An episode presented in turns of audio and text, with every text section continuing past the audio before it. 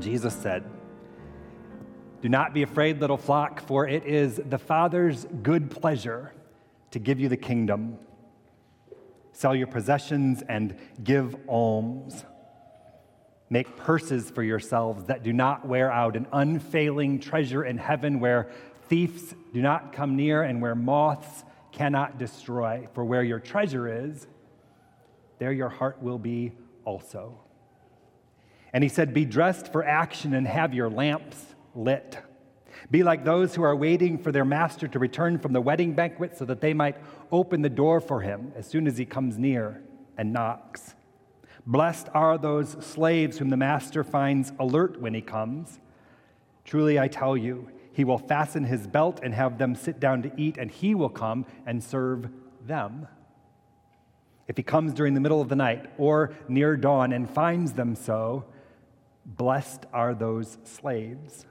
But know this if the owner of the house had known at what hour the thief was coming, he wouldn't have let his house be broken into. You also should be ready, for the Son of Man is coming at an unexpected hour. The Gospel of the Lord.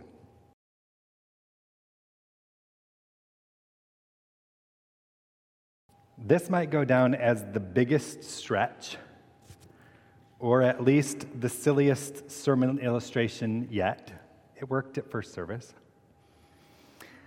But Kristen Anderson reminded me over drinks the other night about the 90s sitcom Will and Grace. And then she told me to listen to a podcast about the impact that that show had on our country and our culture back in the 90s.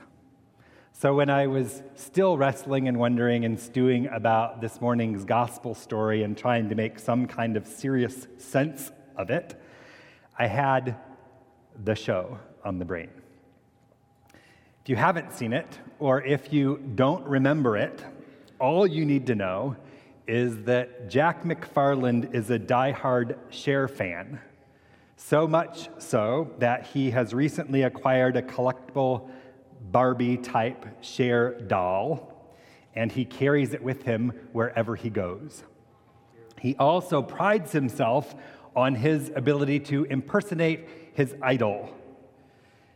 And then, with his Cher doll sitting next to him at dinner, this happens. You know, dude, it is a little weird that you're talking to my doll.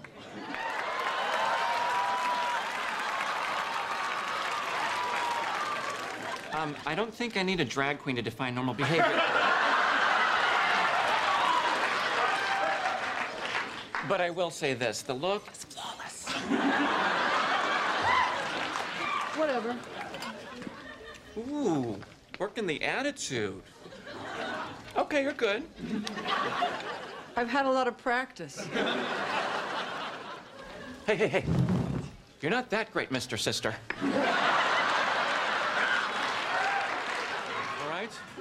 I do a better Cher than you. You think so?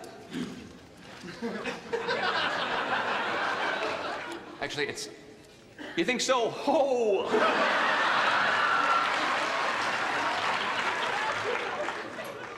Are you kidding me with this? Okay, the hand is perfect, but it's more.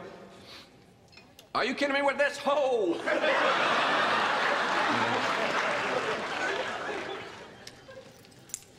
Get a life.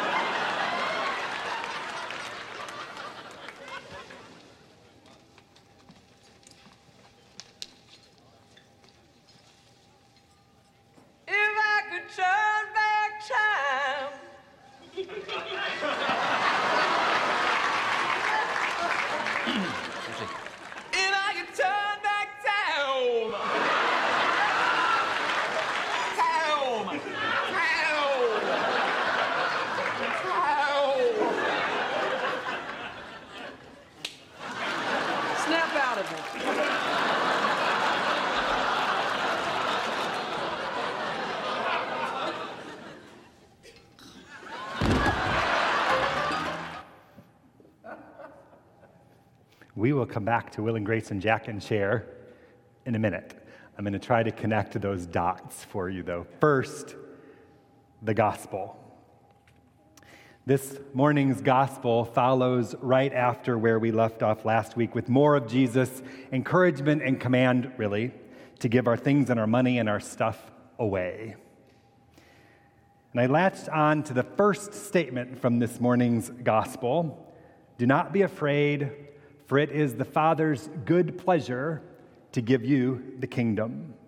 I latched on to that because the rest of the passage seemed like a pretty long to do list. Sell your possessions, give alms, make purses that don't wear out, be dressed for action, have your lamps lit, do this, do that, know this, be ready at all costs. And I'm not great about to do lists when they come from somebody else, especially. Just ask my wife.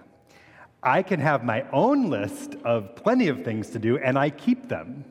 One on my computer, one on my phone, one on post it notes all over my desk. But as soon as someone else makes a suggestion or adds something to my list of things to do that doesn't line up with my plans, I get stubborn pretty quickly. And I'm not necessarily proud of this it's not one of my better qualities, it just is. Krista will be glad to tell you more. Truth be told, Jesus' to do list doesn't always line up with mine. And I'm guessing it doesn't always line up with your list of things to do at every turn either.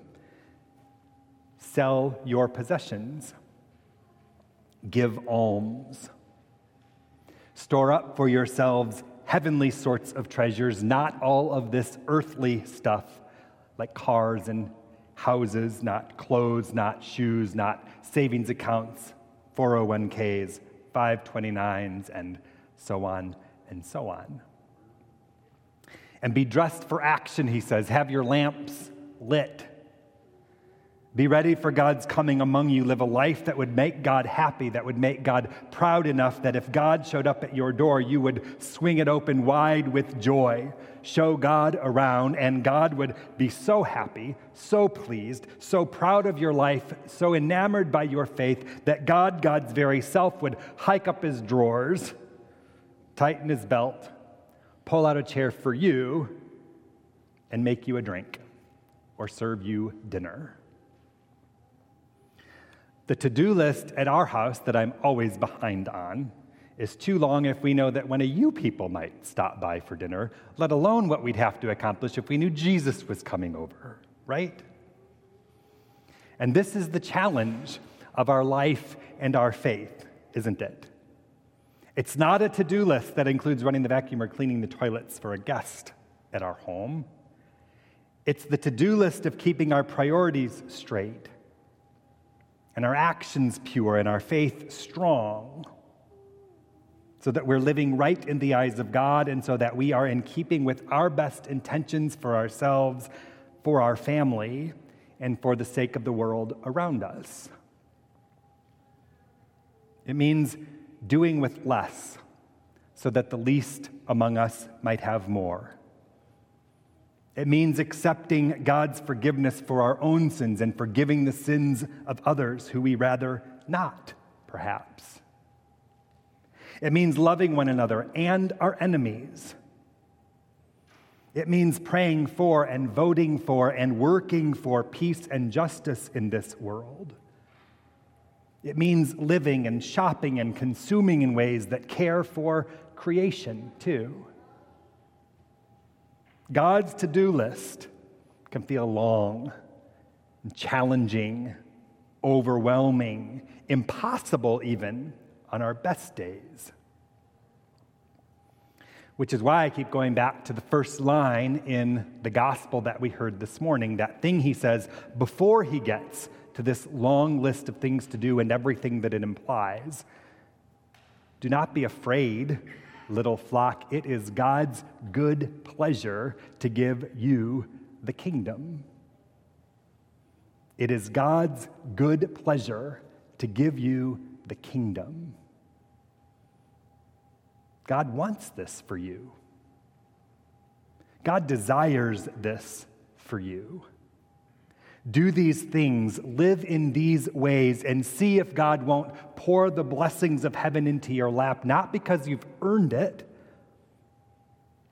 not because any one of us deserves it, but because it is God's good pleasure to give us the kingdom. And this is how, and this is where that kingdom can be found in your midst, right where we live. And that's the other thing, like I told the kids.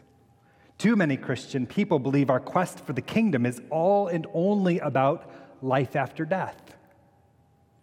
That that's when, that that's where we'll finally experience God's love and God's grace, God's mercy, God's justice, and God's joy.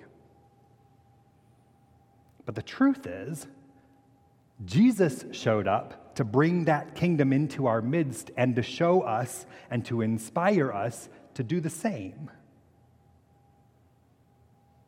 That's why I think Jesus is kind of messing with his followers in this morning's story when he says that they should be ready, that they should be alert, that they should be dressed and ready for action because the Son of Man is coming at an unexpected hour. I think he's messing with them when he says that because he is the Son of Man. And he's standing in their midst already, like Cher in the middle of a Manhattan restaurant. And he's coming at an unexpected hour because he's already there. They just refuse to see it or to believe that it could possibly be true. And just like Jack McFarland with Cher, they, we, think we can do better. Think that we know better. Think that our ways of selfishness and self preservation, that our worldly to do lists are more important and more life giving than God's call and God's command to sacrifice, generosity, love of the other, and all the rest. It is the Father's good pleasure to give us the kingdom. And that kingdom is already alive and well and among and around and accessible to us. It's not only something we're waiting for at the end of time or on the other side of heaven when we meet our Maker. So, Jesus' invitation today is to live in ways that allow us to experience and to share the kingdom of God right where we are. And if you want to see yourself some kingdom, if you want to experience for yourself what the kingdom of God is like, if you want to share a little bit of that kingdom with somebody else in your life, be generous with your money, with your things, with your stuff in ways that surprise even you. And you'll get a glimpse of the kingdom. Sacrifice something for somebody who needs it more than you, and you will experience a share in some measure of God's kingdom on earth. Seek out the least of these and give them a hand, and God's kingdom will be among you. Forgive that someone who makes your blood pressure rise whenever they cross your mind, and you will experience a kingdom kind of peace that passes all understanding.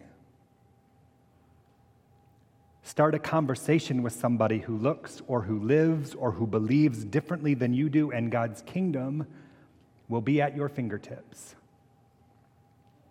Send a note to someone who'd be surprised they were even on your radar, let alone in your prayers, and God's kingdom will be in your midst and in theirs too. In Jesus, God stood among us and sang a song of grace and mercy and hope and love so that we could recognize and so that we could replicate that in this broken world and so that we could bring God's kingdom to bear upon everything and everybody that God has made. And we are blessed, and we are better when we do it. That's God's promise for us. We are children of God, we are agents of change, we are kingdom dwellers. We are ready to see, to receive, and to experience God's good pleasure for our benefit and for the blessing of this world. Amen.